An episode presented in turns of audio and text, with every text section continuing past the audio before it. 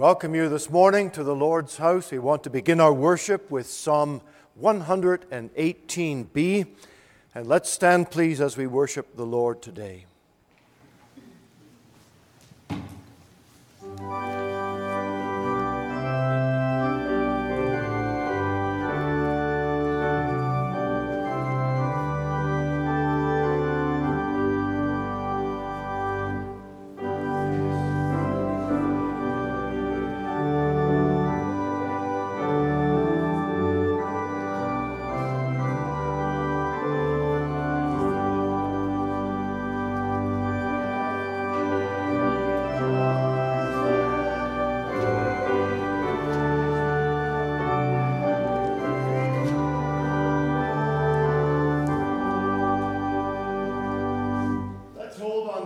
That is not the tune that I was expecting on this one, can you give us another common meter tune? That would be better. Let's do the A tune. That would be a bit better for us. You play that through again on the opening chord, and then we'll sing this first verse once more. This is the day that the Lord hath made. The hours are all God's own.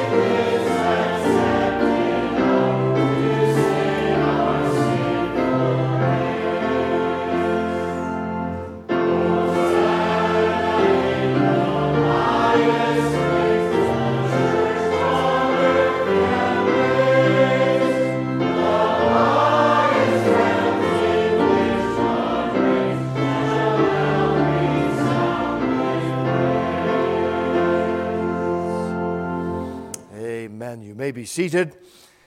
It is good to commence the house of the Lord in our time of worship, and we share the sentiment that Isaac Watts brought out from this psalm that the entire day of the Lord belongs to Him. It is not our day in one sense, it is most definitely the Lord's day, and we have come to worship Him, and we want to give all the hours of the day unto Him for our worship, for our time of personal edification, and that we will strengthen our spirits and encourage each other in the things of Christ. And we want to be mindful on the Lord's Day not to, well, degenerate into our own ways, our own things, our own pleasures. Let's determine that we will worship the Lord on His day with all our heart, soul, mind, and strength. Let's bow now before Him, please, in prayer. Father, we rejoice this morning that we are found again in the place of prayer, in this house of praise, time where we can gather, Lord, to worship the name of our blessed Lord Jesus Christ. Dear Father, we are thankful for the Sabbath day, for the Lord's day for the blessing of this privilege given to us that we might set aside time. We might come together and join with those of like precious faith and lift our hearts and our voices and our minds to our God in praise and worship. And Lord, we ask that the entire day would be given to your gracious and kind purposes. Lord, refresh us we know that the time set aside is for spiritual encouragement. and for the edification of every believer. We're thankful for the boys and girls in the Sunday school this morning and the teachers that brought them the word, for the young adult class and the adult Bible classes. We think of the work in Cedarbrook this morning. And Father, we're mindful of other congregations within our orbit that are faithfully preaching the Word of God and meeting for worship in this time zone, and those who are meeting or have already met in their own time places. Lord, we lift our hearts and our thanksgiving. And we pray that salvation will come, Lord, that those who have heard the word will respond by the Spirit of God and lay hold upon Christ, their only Redeemer. And that, Father, each of us who name the name of Christ will know the joy and the peace and the strength of persevering in grace and going forward in the center of the will of our God.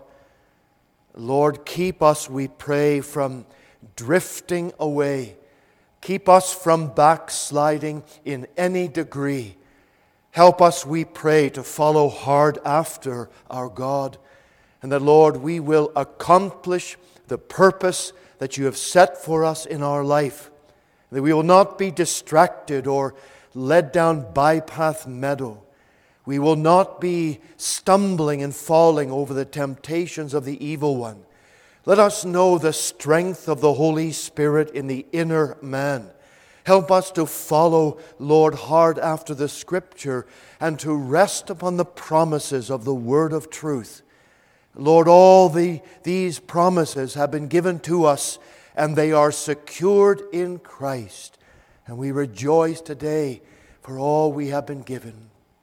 Remember, Lord, this day those who are not well and not able to be in the place of worship here, many who are troubled with sickness and some concern, bless them where they are.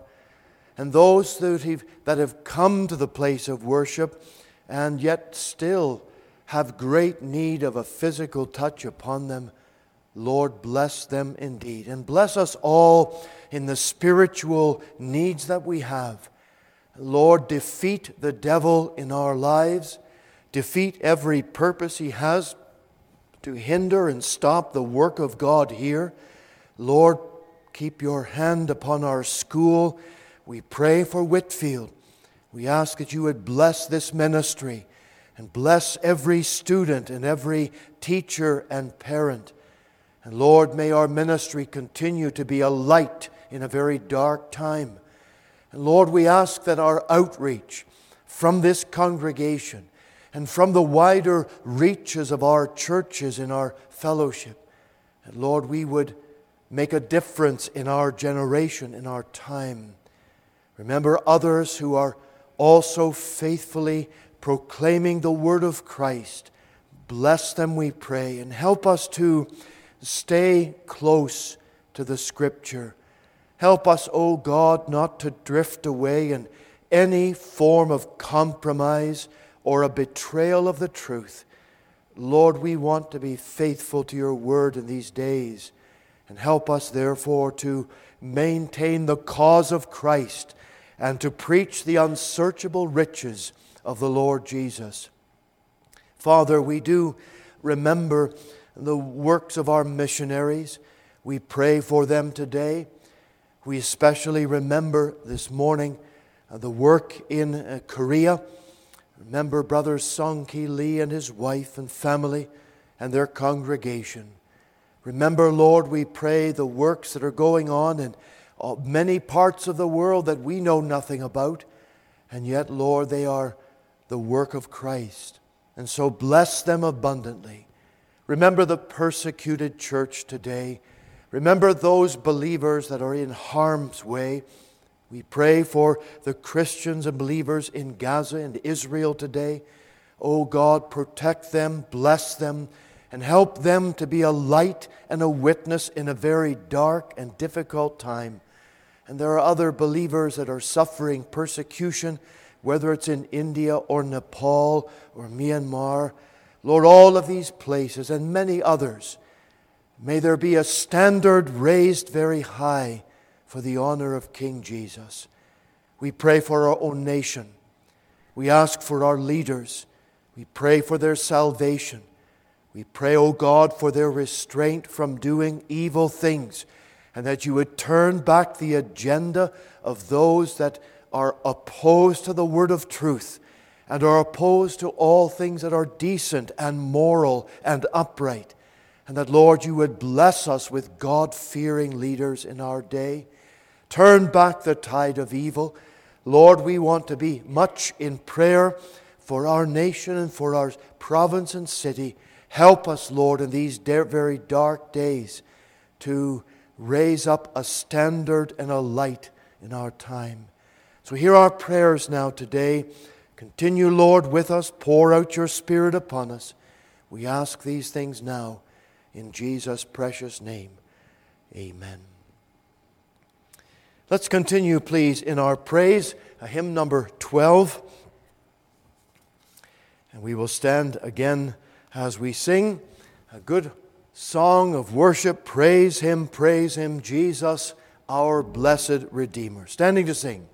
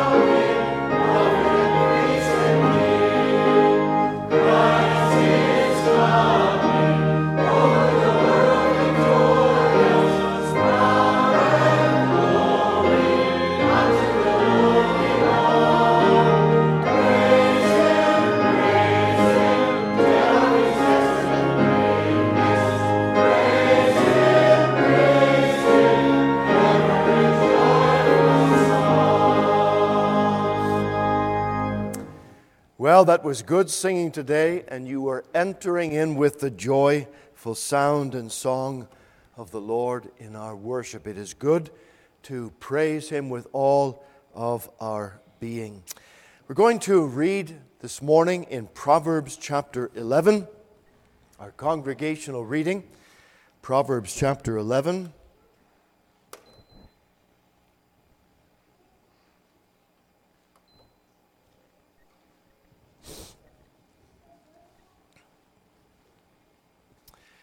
Reading from verse 1 to verse 20.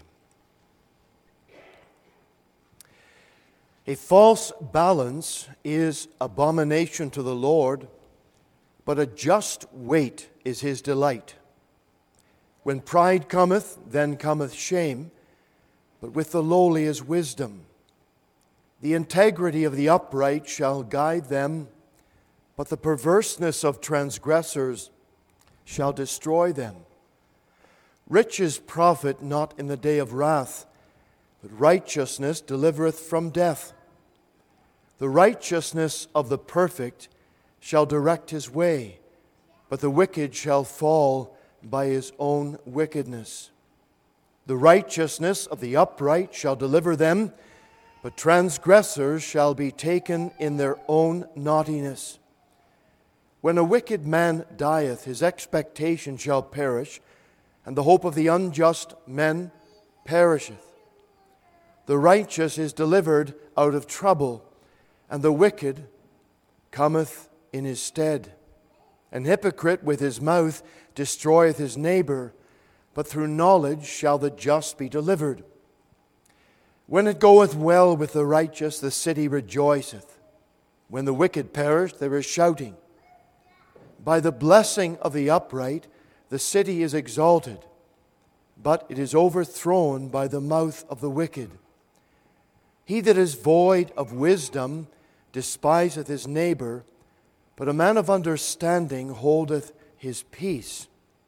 A talebearer revealeth secrets, but he that is of a faithful spirit concealeth the matter. Where no counsel is, the people fall, but in the multitude of counselors there is safety.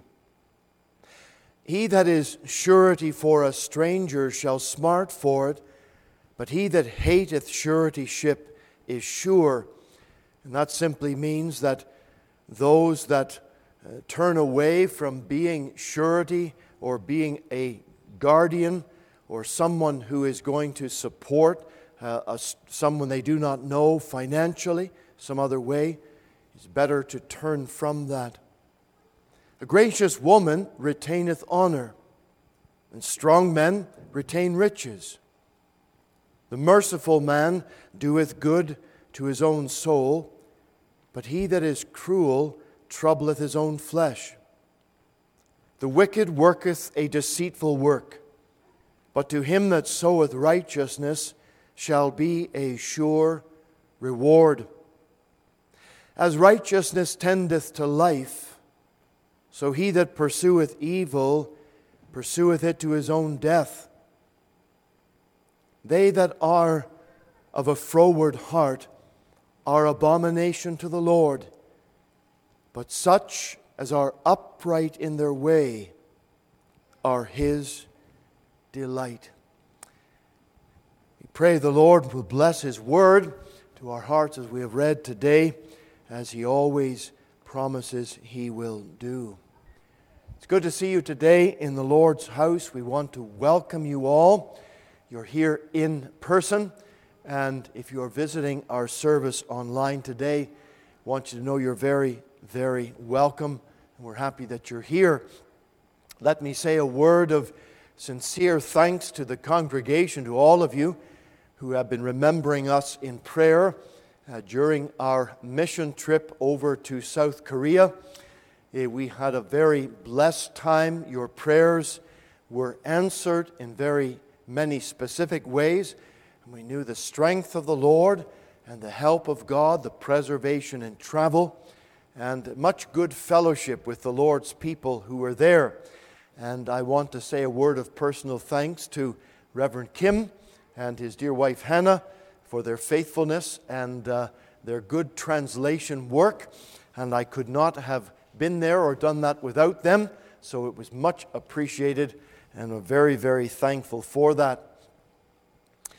It's rather warm in the church today, and the temperature is hot. Some of you will think that's good and cozy, and you're happy about that. Others who might think it's a bit too warm.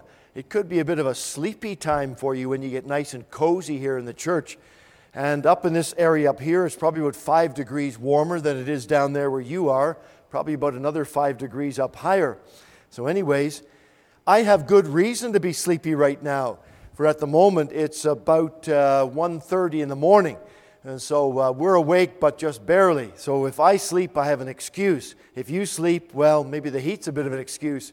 We we'll hope you'll be able to stay awake through the service. We're happy that you're here today.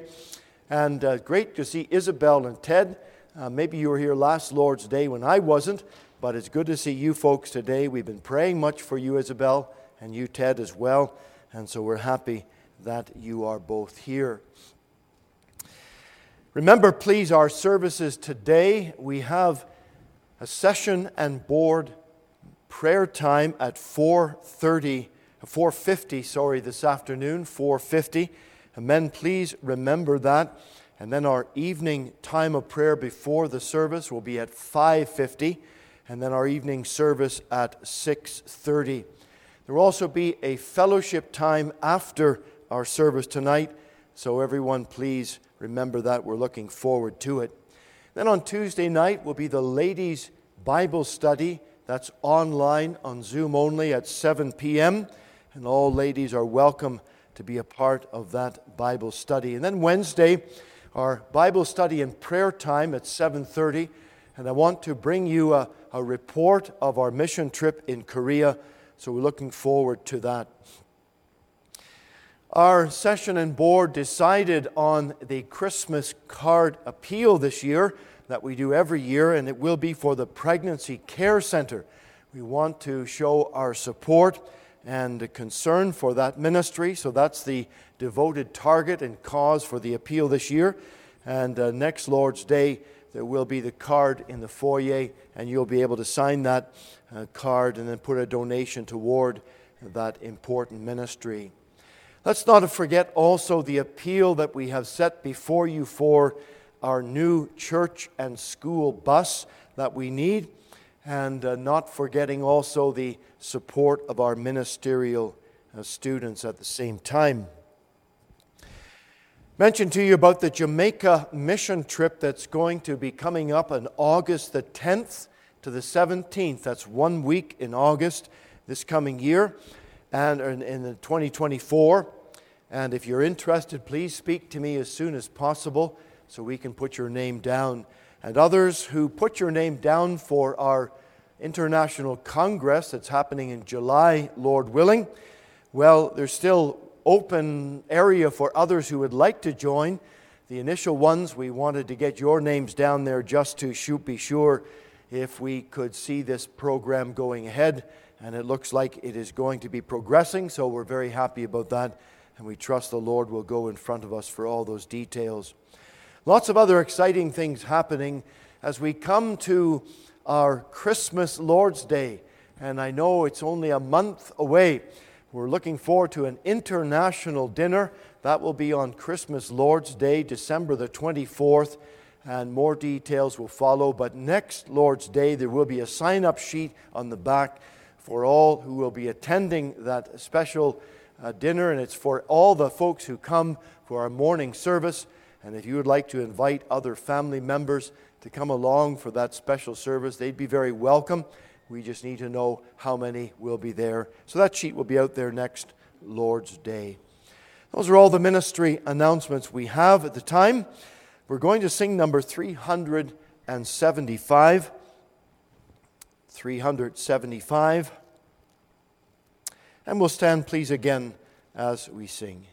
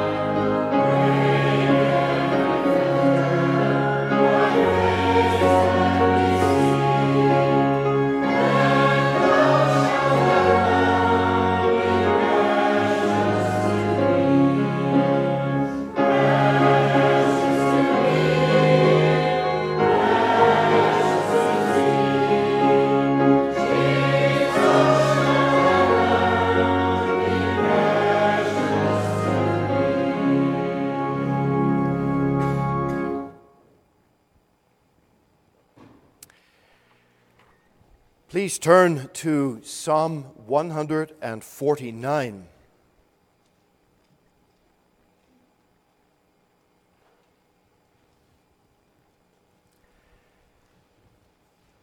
I'm going to have to readjust my way of speaking because the last little while it has been through an interpreter.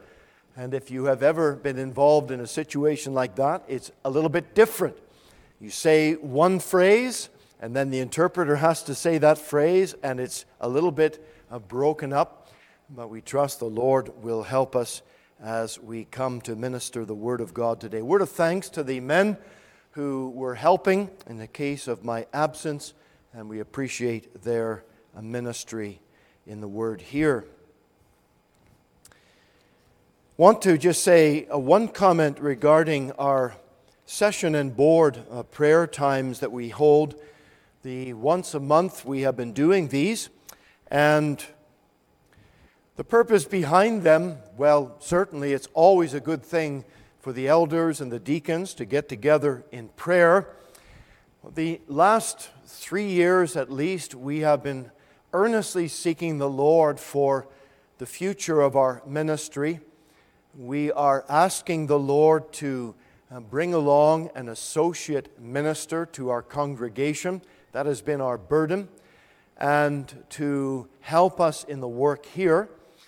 And uh, also to think about the future of our Whitefield Christian schools, the administration. We need to have God's direction and leadership for every step that we take. And therefore, we are very intentionally going forward by prayer, seeking for His direction.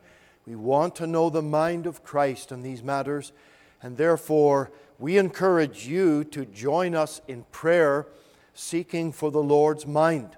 We want to know His uh, purpose in all of these things. So that's very, very encouraging. Let us pray on to that matter. It's good to see Joseph with us here this morning because I had good opportunity of visiting with his mother and father along with the Kims when we were over in South Korea. And I bring him greetings to you, Joseph, from your folks, and also uh, to the entire congregation. That was a blessing for us to see them. And also, some of you will remember Go, uh, the man who was with us. Couldn't believe it. It's been 20 years ago since Kayun Ko was here with us in the congregation. He stayed with us, and we had good fellowship with uh, Go, as he, we know him endearingly in this congregation. And uh, we had a good day with him, and he was also at the services. And then some of you also will remember some of the former students that we have also had fellowship with over the years. So those were encouraging things as well. Psalm 149. Praise ye the Lord. Sing unto the Lord a new song, and his praise in the congregation of saints. Let Israel rejoice in him that made him. Let the children of Zion be joyful in their king. Let them praise his name in the dance. Let them sing praises unto him with the timbrel and harp. For the Lord taketh pleasure in his people. He will beautify the meek with salvation. Let the saints be joyful in glory. Let them sing aloud upon their beds. Let the high praises of God be in their mouth and a two edged sword in their hand to execute vengeance upon the heathen and punishments upon the people, to bind their kings with chains and their nobles with fetters of iron, to execute upon them the judgment written. This honor have all his saints. Praise ye the Lord. You bow, please, with me in prayer.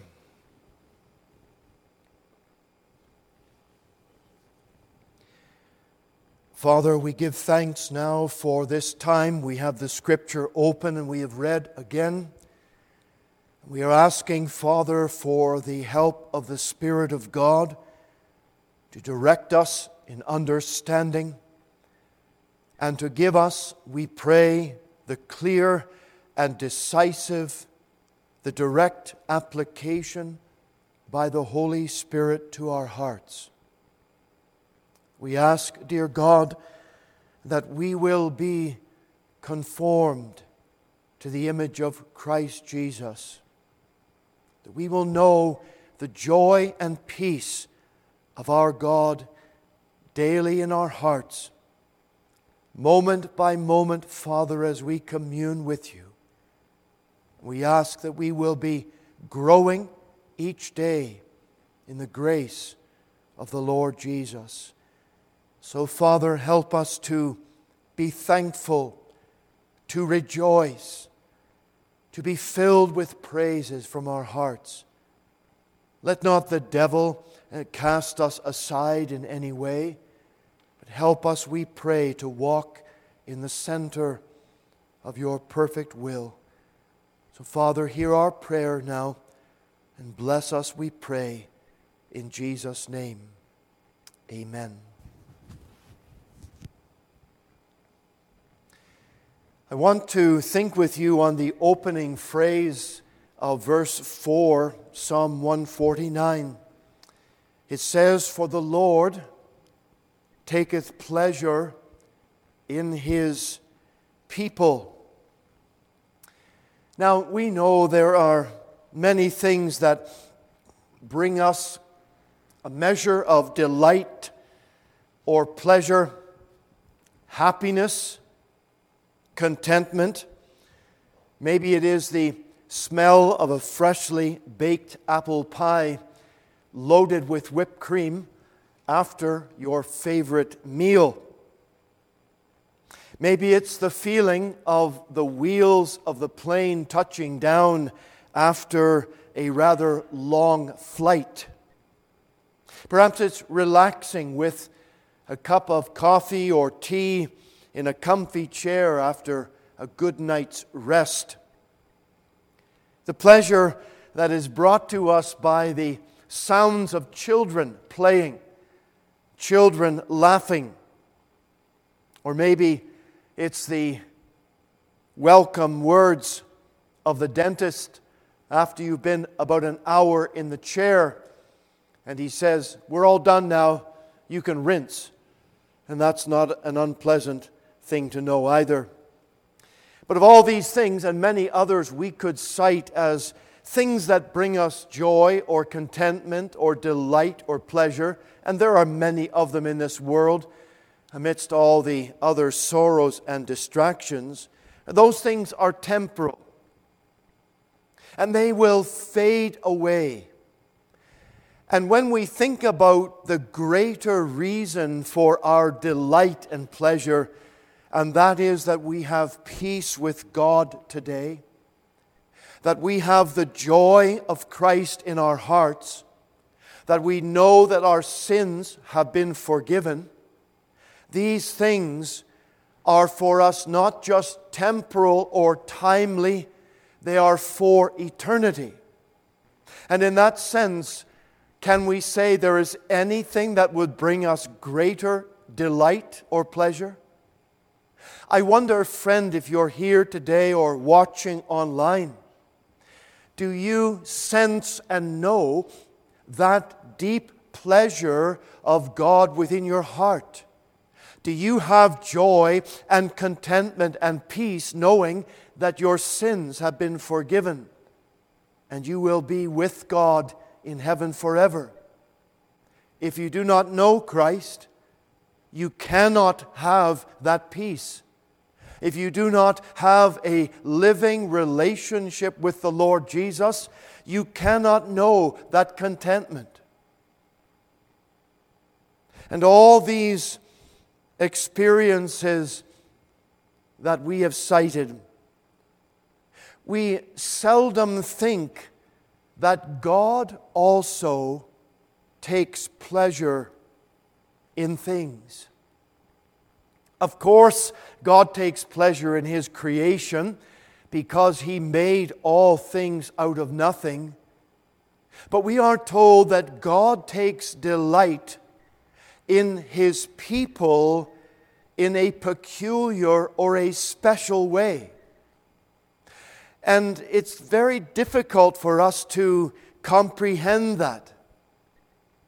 We're told very clearly in Psalm 149 in the fourth verse that the Lord, Jehovah, he takes pleasure in his people.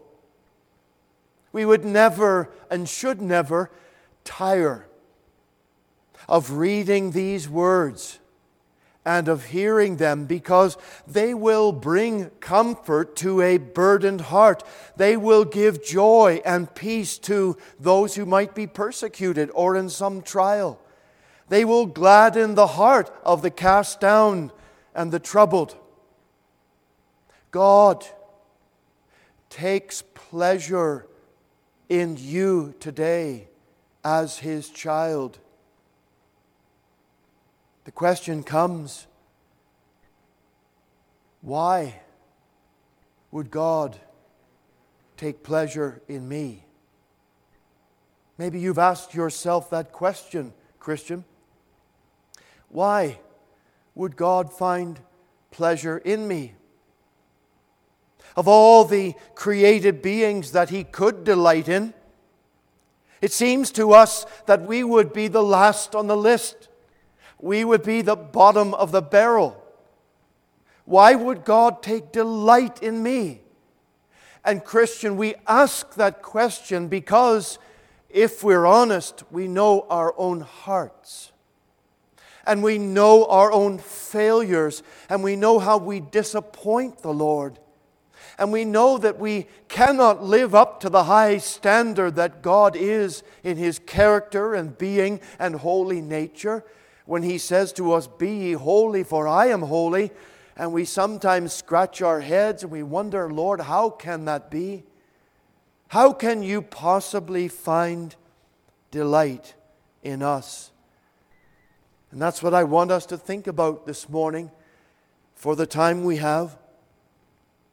The reasons why God would take pleasure and delight in us. And the first thought is this God takes pleasure in our salvation from sin. Pleasure in our salvation from sin.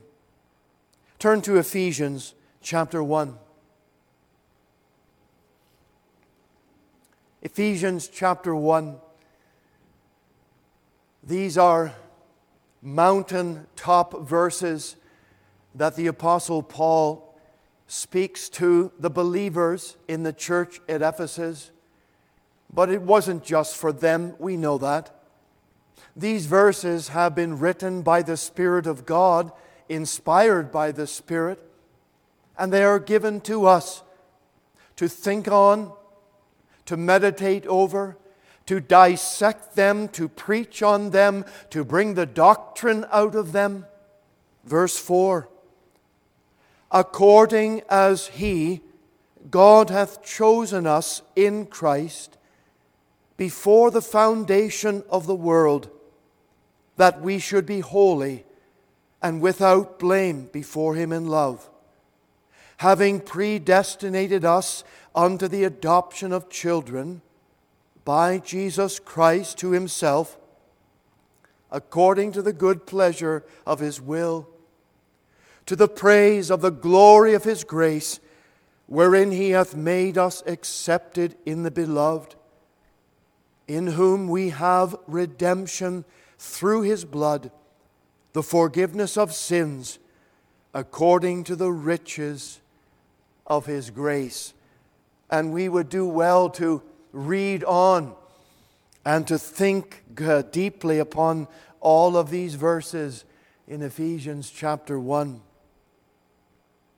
God is pleased with our salvation from sin.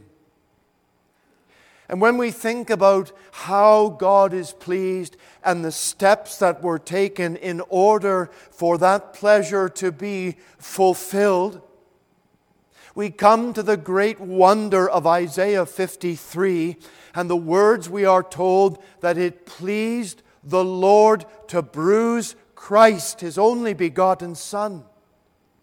How could it please God to bring his wrath upon his Son? And the only answer to that question is we find the greater picture of the pleasure of God in the salvation of his people from our sin. That's the wonder of sovereign grace. This, my dear brothers and sisters, is the wonder of our salvation.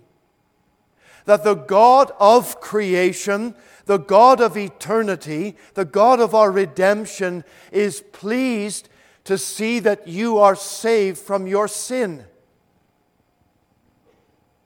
Have you thought on this truth today? We will never be separated from our God in hell. God sent His only begotten Son into the world, and it pleased Him to send Him. It pleased the Father to bruise Him. It pleased the Father to see His Son welcomed back into His presence again. And all this is contained in the pleasure that God has that we are saved from our sin.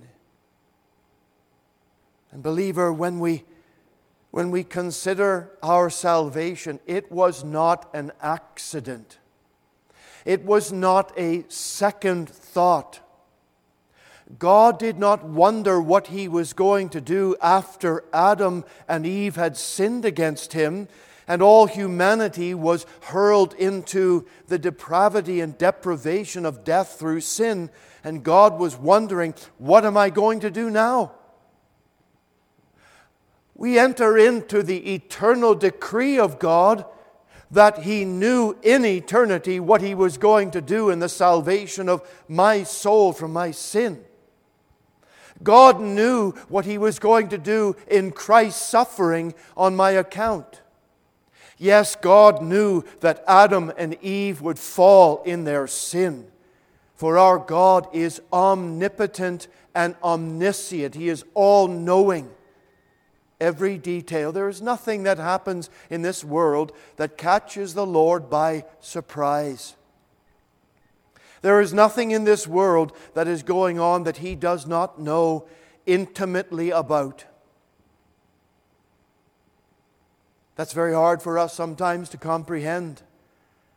And the ungodly, those who deny that they believe in any kind of a God, they could not accept a loving God. For if He was a loving God, how could He tolerate or allow to take place all of the hurt and disaster and wars and abuses that are going on today? From an ungodly perspective, they, they cannot know and they will not know until they come to submit themselves to the God of eternity. The Lord today, friend, He is pleased that you have been saved from your sin. He takes pleasure in your salvation. He takes pleasure in your redemption. He takes great pleasure that you have been justified and you are now declared to be righteous in His sight. And God was pleased to take the righteousness of Christ Jesus, His Son, and impute that and apply that to your account and to me. And so that we can say, we are saved by grace and we will never be lost. We will never be cast off Today, we have salvation, the full and the free gift that has come to us. Have you considered, believer, this morning yet how great your salvation is? What we have been saved from and what we are saved to? The Lord has given to us so, so much.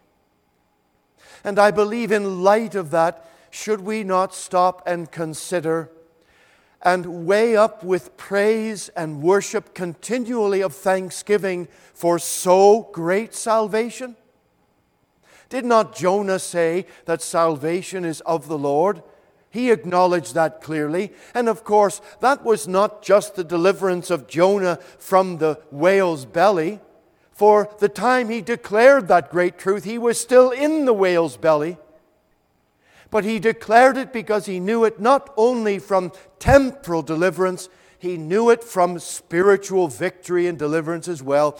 Jonah knew that he belonged to the Lord. Jonah knew that God was his salvation. And the Lord takes delight in the saving of his people.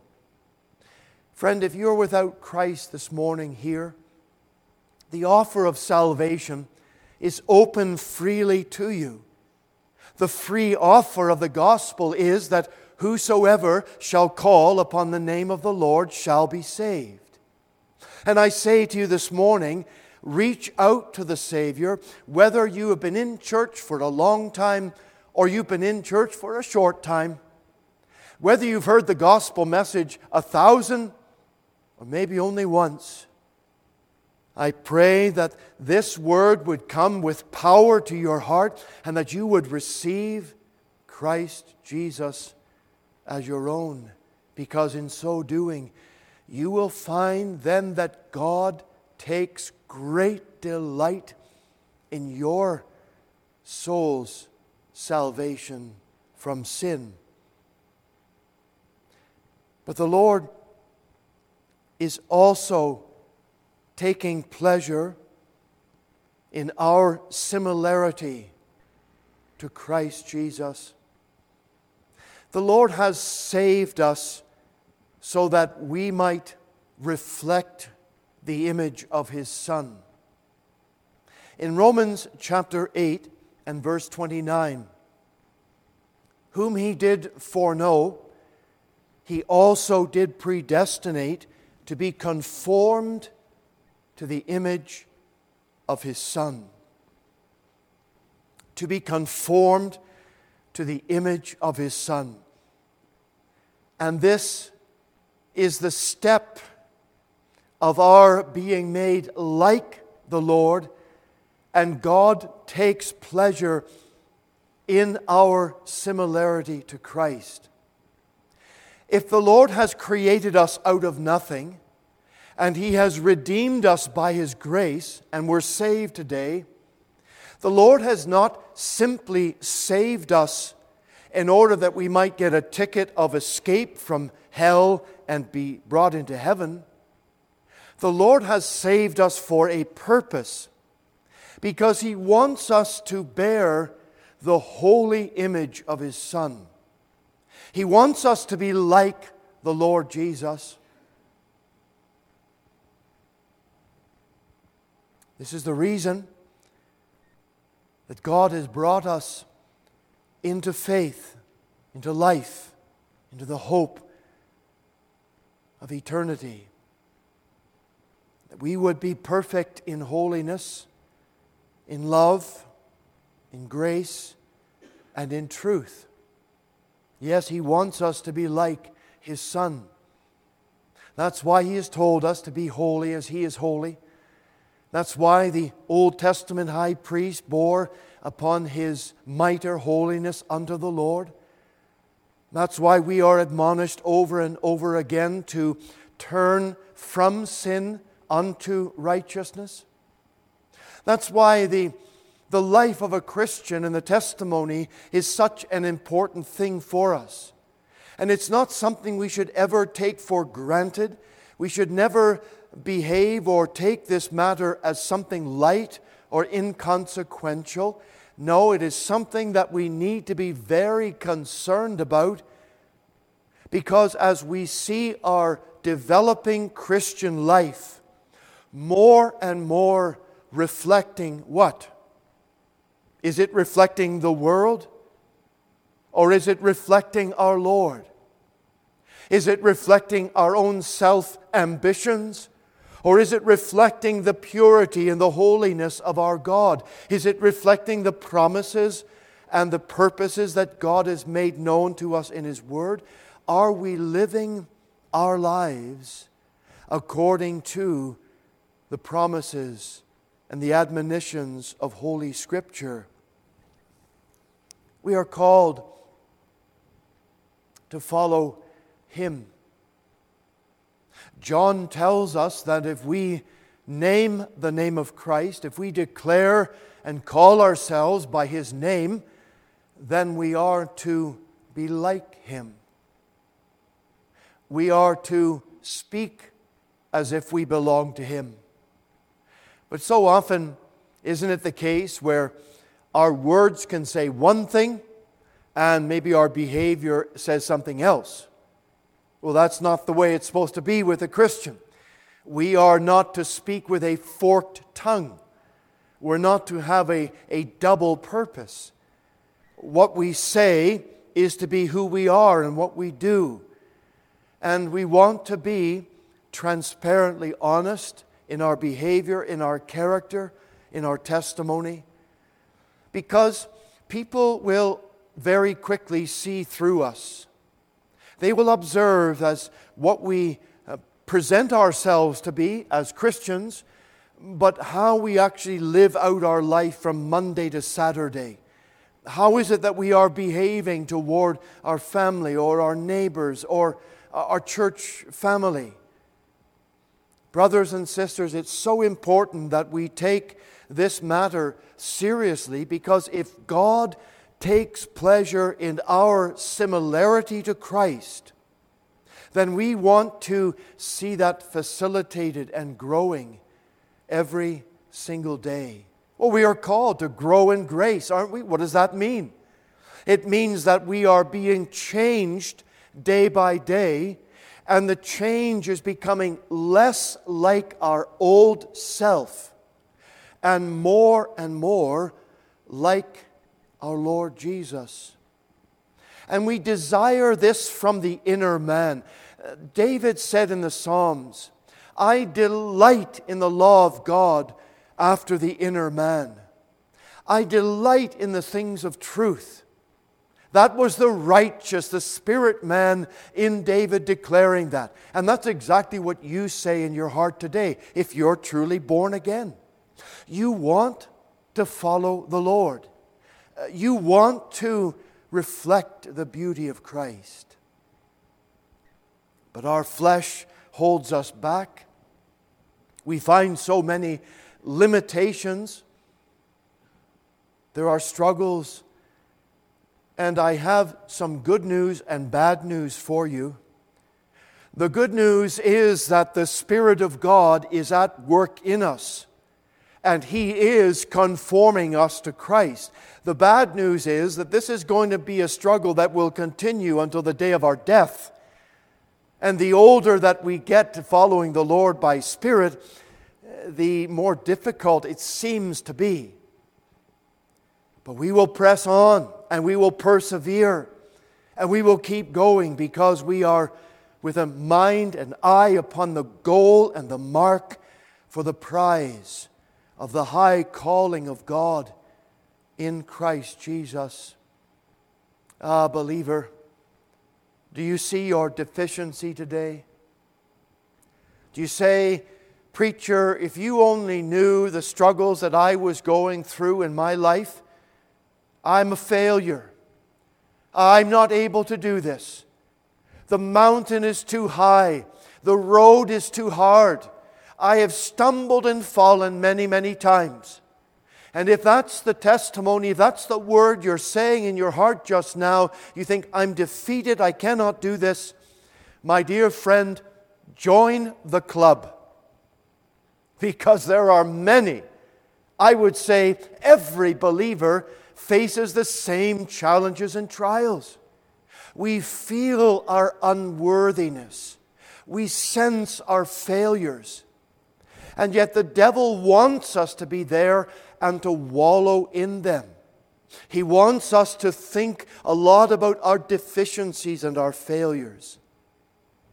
But as McCheyne said wisely, For every one look we take on the inside to our deficiency, let us take 10 looks out to Christ, because there we will see our perfection, and there we will see our goal, and there we will know the joy of fellowship and walking with Him each day. So, how is it that we are going to see the similarity of Christ progressing in us? We're going to see it, friends, as we trust and obey.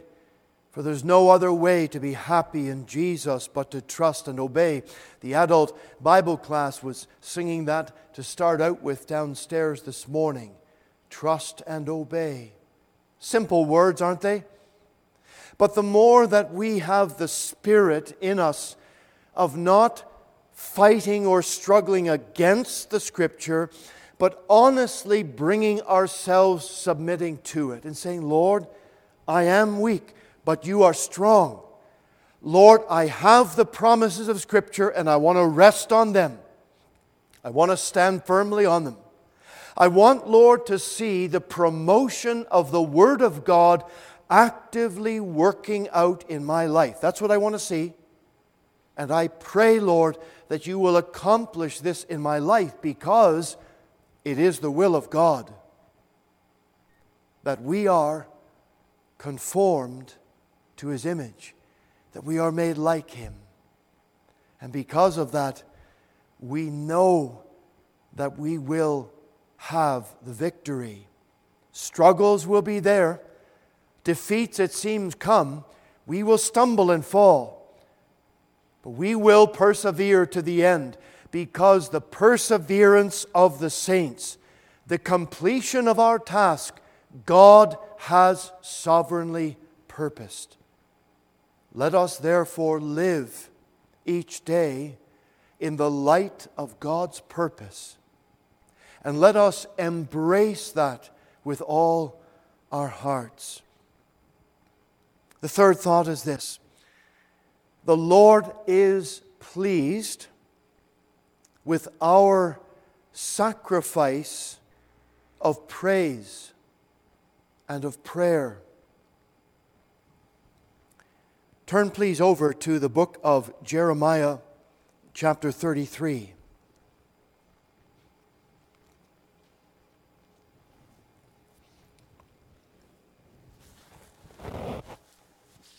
Jeremiah 33 and verse 11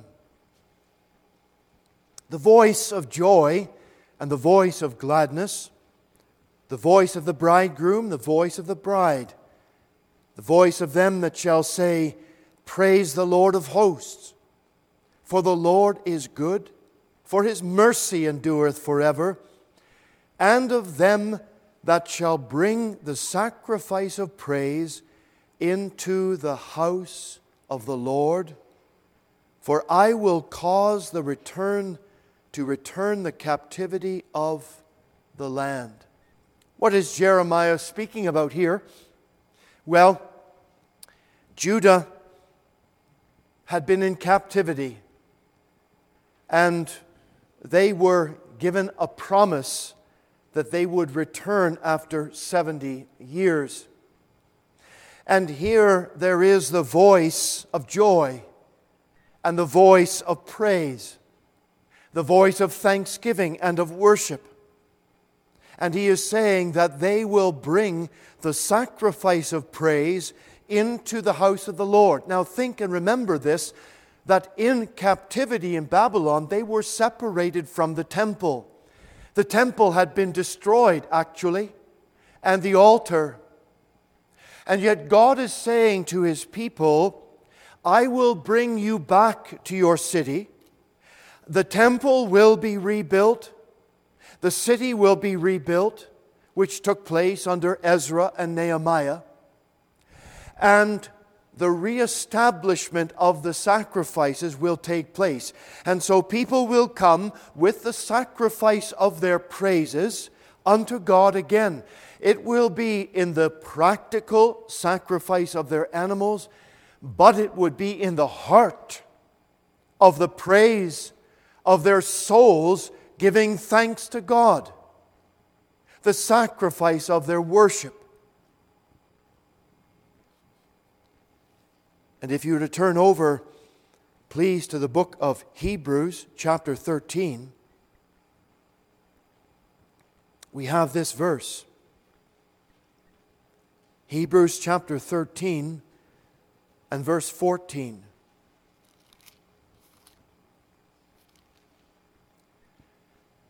For here, the apostle says, Have we no continuing city that is on earth, but we seek one to come.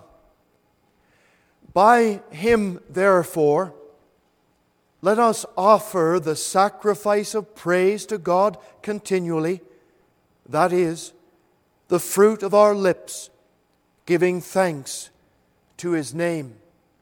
And this is the heart of what is brought out by the apostle in the New Testament. It is the heart of what Jeremiah was speaking about, about the people of God.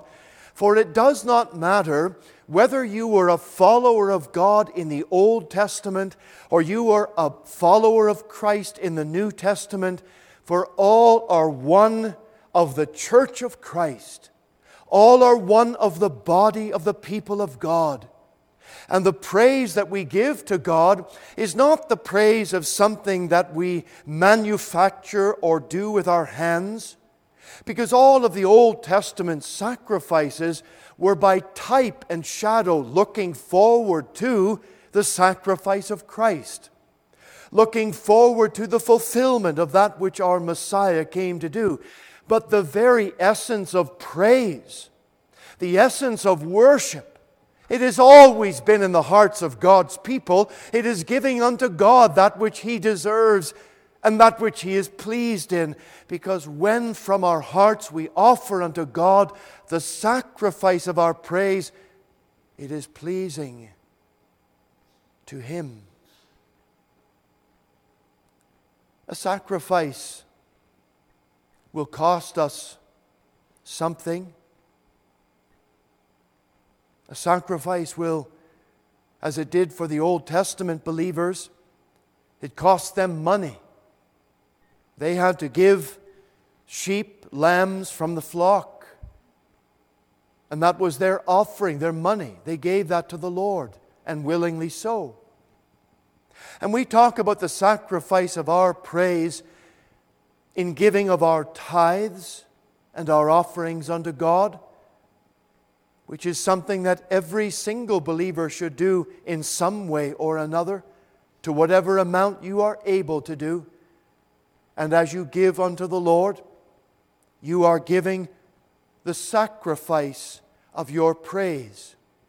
You are giving unto God's work and His purpose.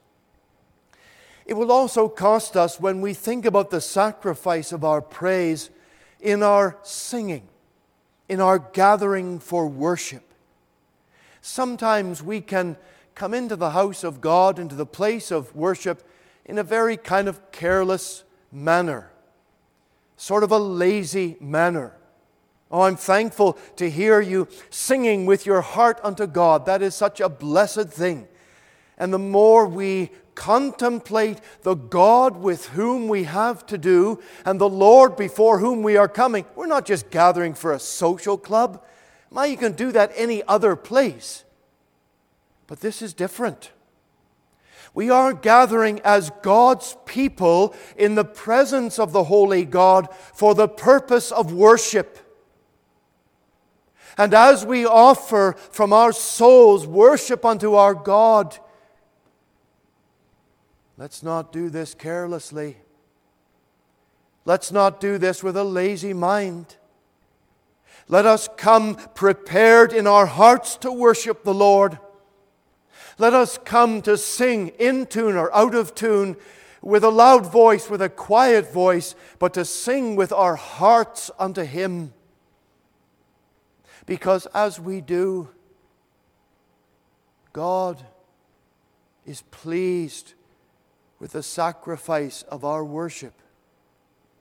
He is pleased with the sacrifice of our praying. You think, well, what does prayer cost me? Well, if you have been a Christian for any amount of time and you have battled through and against the flesh in your prayer life, you will know what a sacrifice that is. It will be a cost of your time, it will be a cost of your energy. It will be a discipline that we come to seek the Lord with all our hearts. Praying is not an easy thing to do.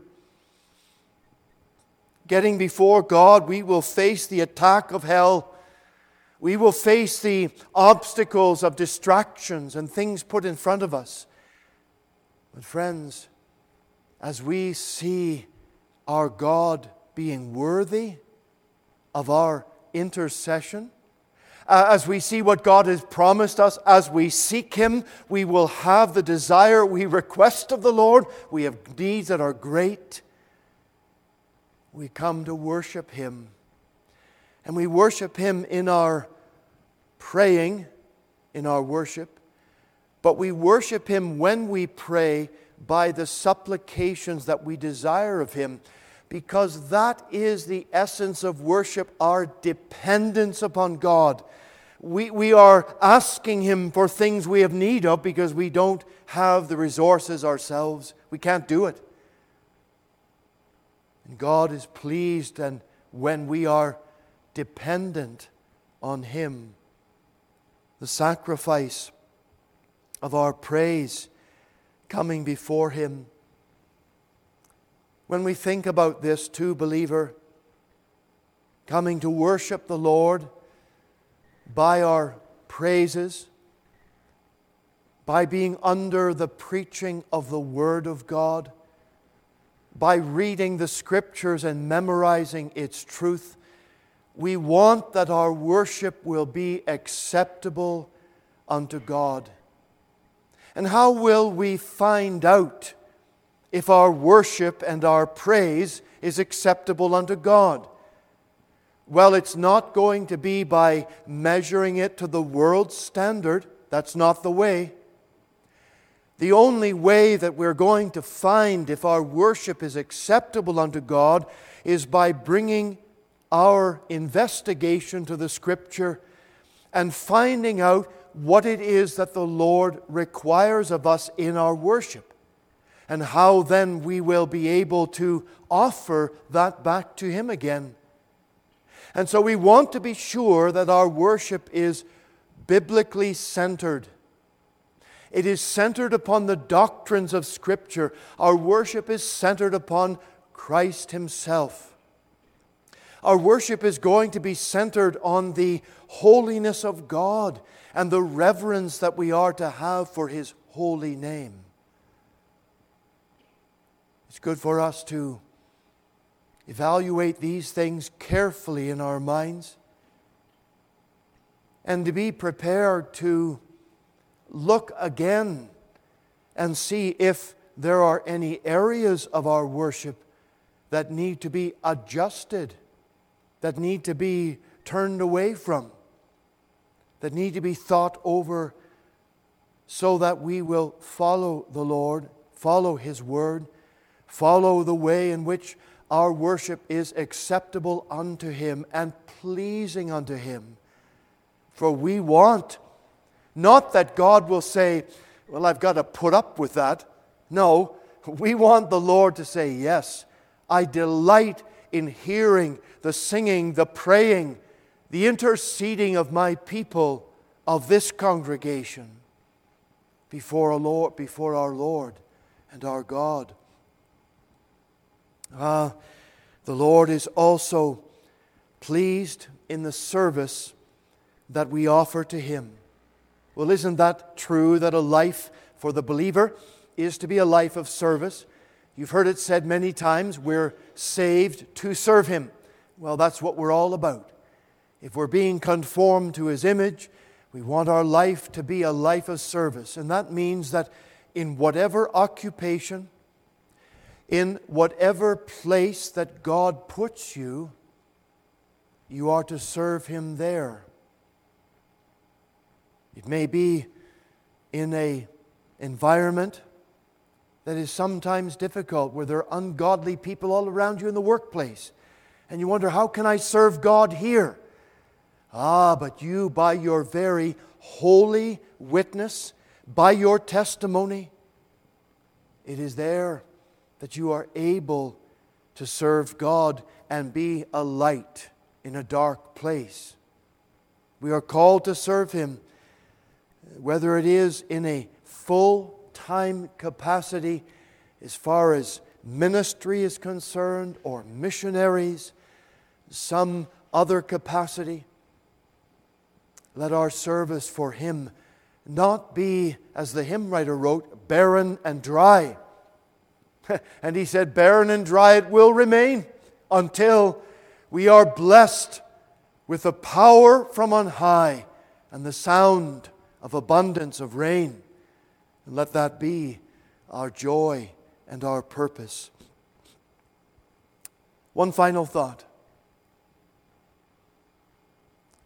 God is pleased with our satisfaction in Him.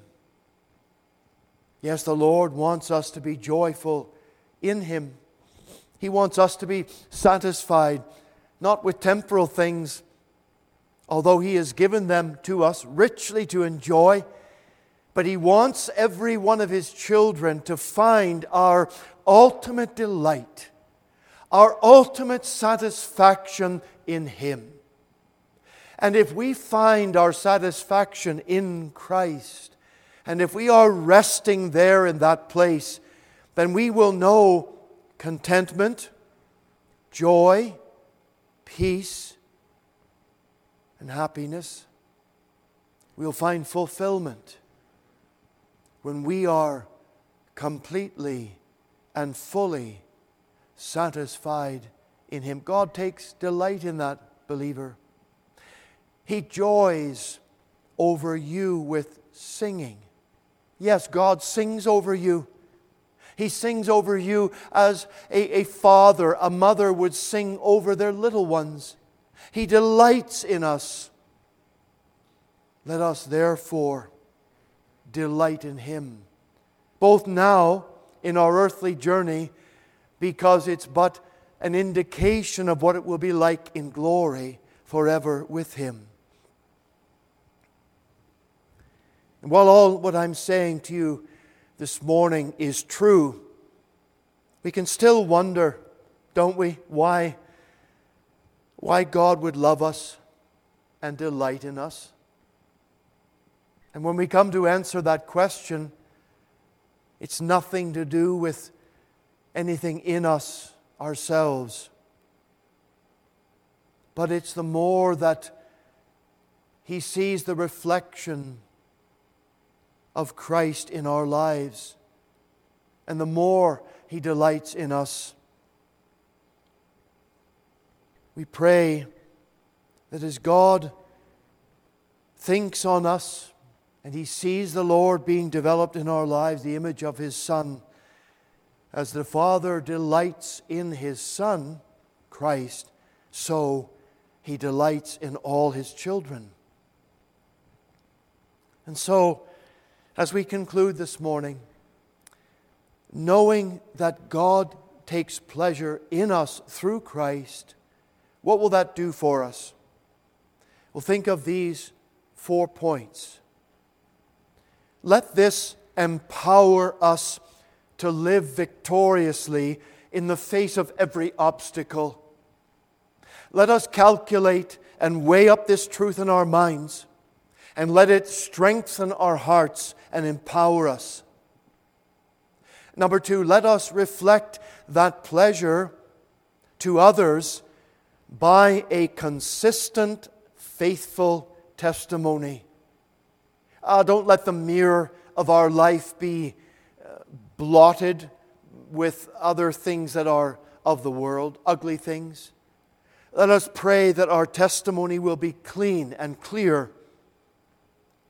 Third, let us be careful not to grieve the Holy Spirit in our lives.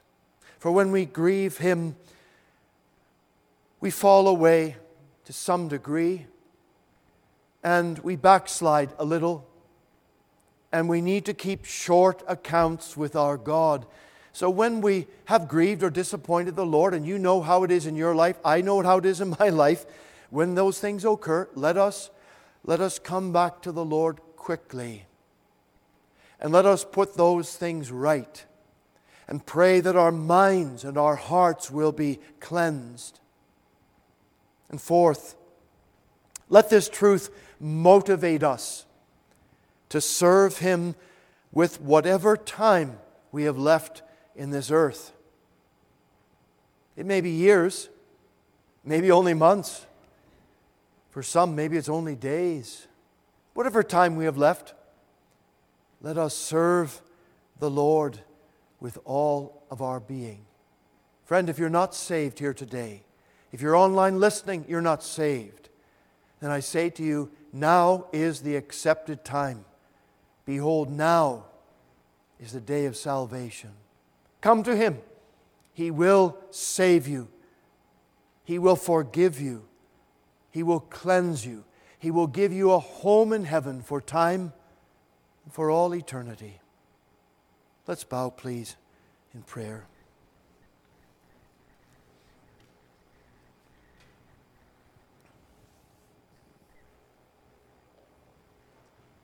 Father, I pray that this morning, as your word has been opened to us, what a precious verse of Scripture. What a great truth, Father, it is. And how we stand in great amazement that you would take pleasure in these sinful beings. And yet, Lord, we have been redeemed. We have been saved. And Lord, we're looking forward to the day when we will be with Christ forever and forever. The transaction, Lord, has been completed, and we know this. Let us therefore live in the light of that truth every day. So, Father, hear our prayer. Save souls today, we pray, and carry us on in the work that we are called to do, that we will honor King Jesus. We ask these things today in Jesus' holy and precious name. And we pray, Lord, that you would part us now in your fear with your great blessing. Bring us back to the place of prayer and praise tonight. In Jesus' precious name we ask. Amen.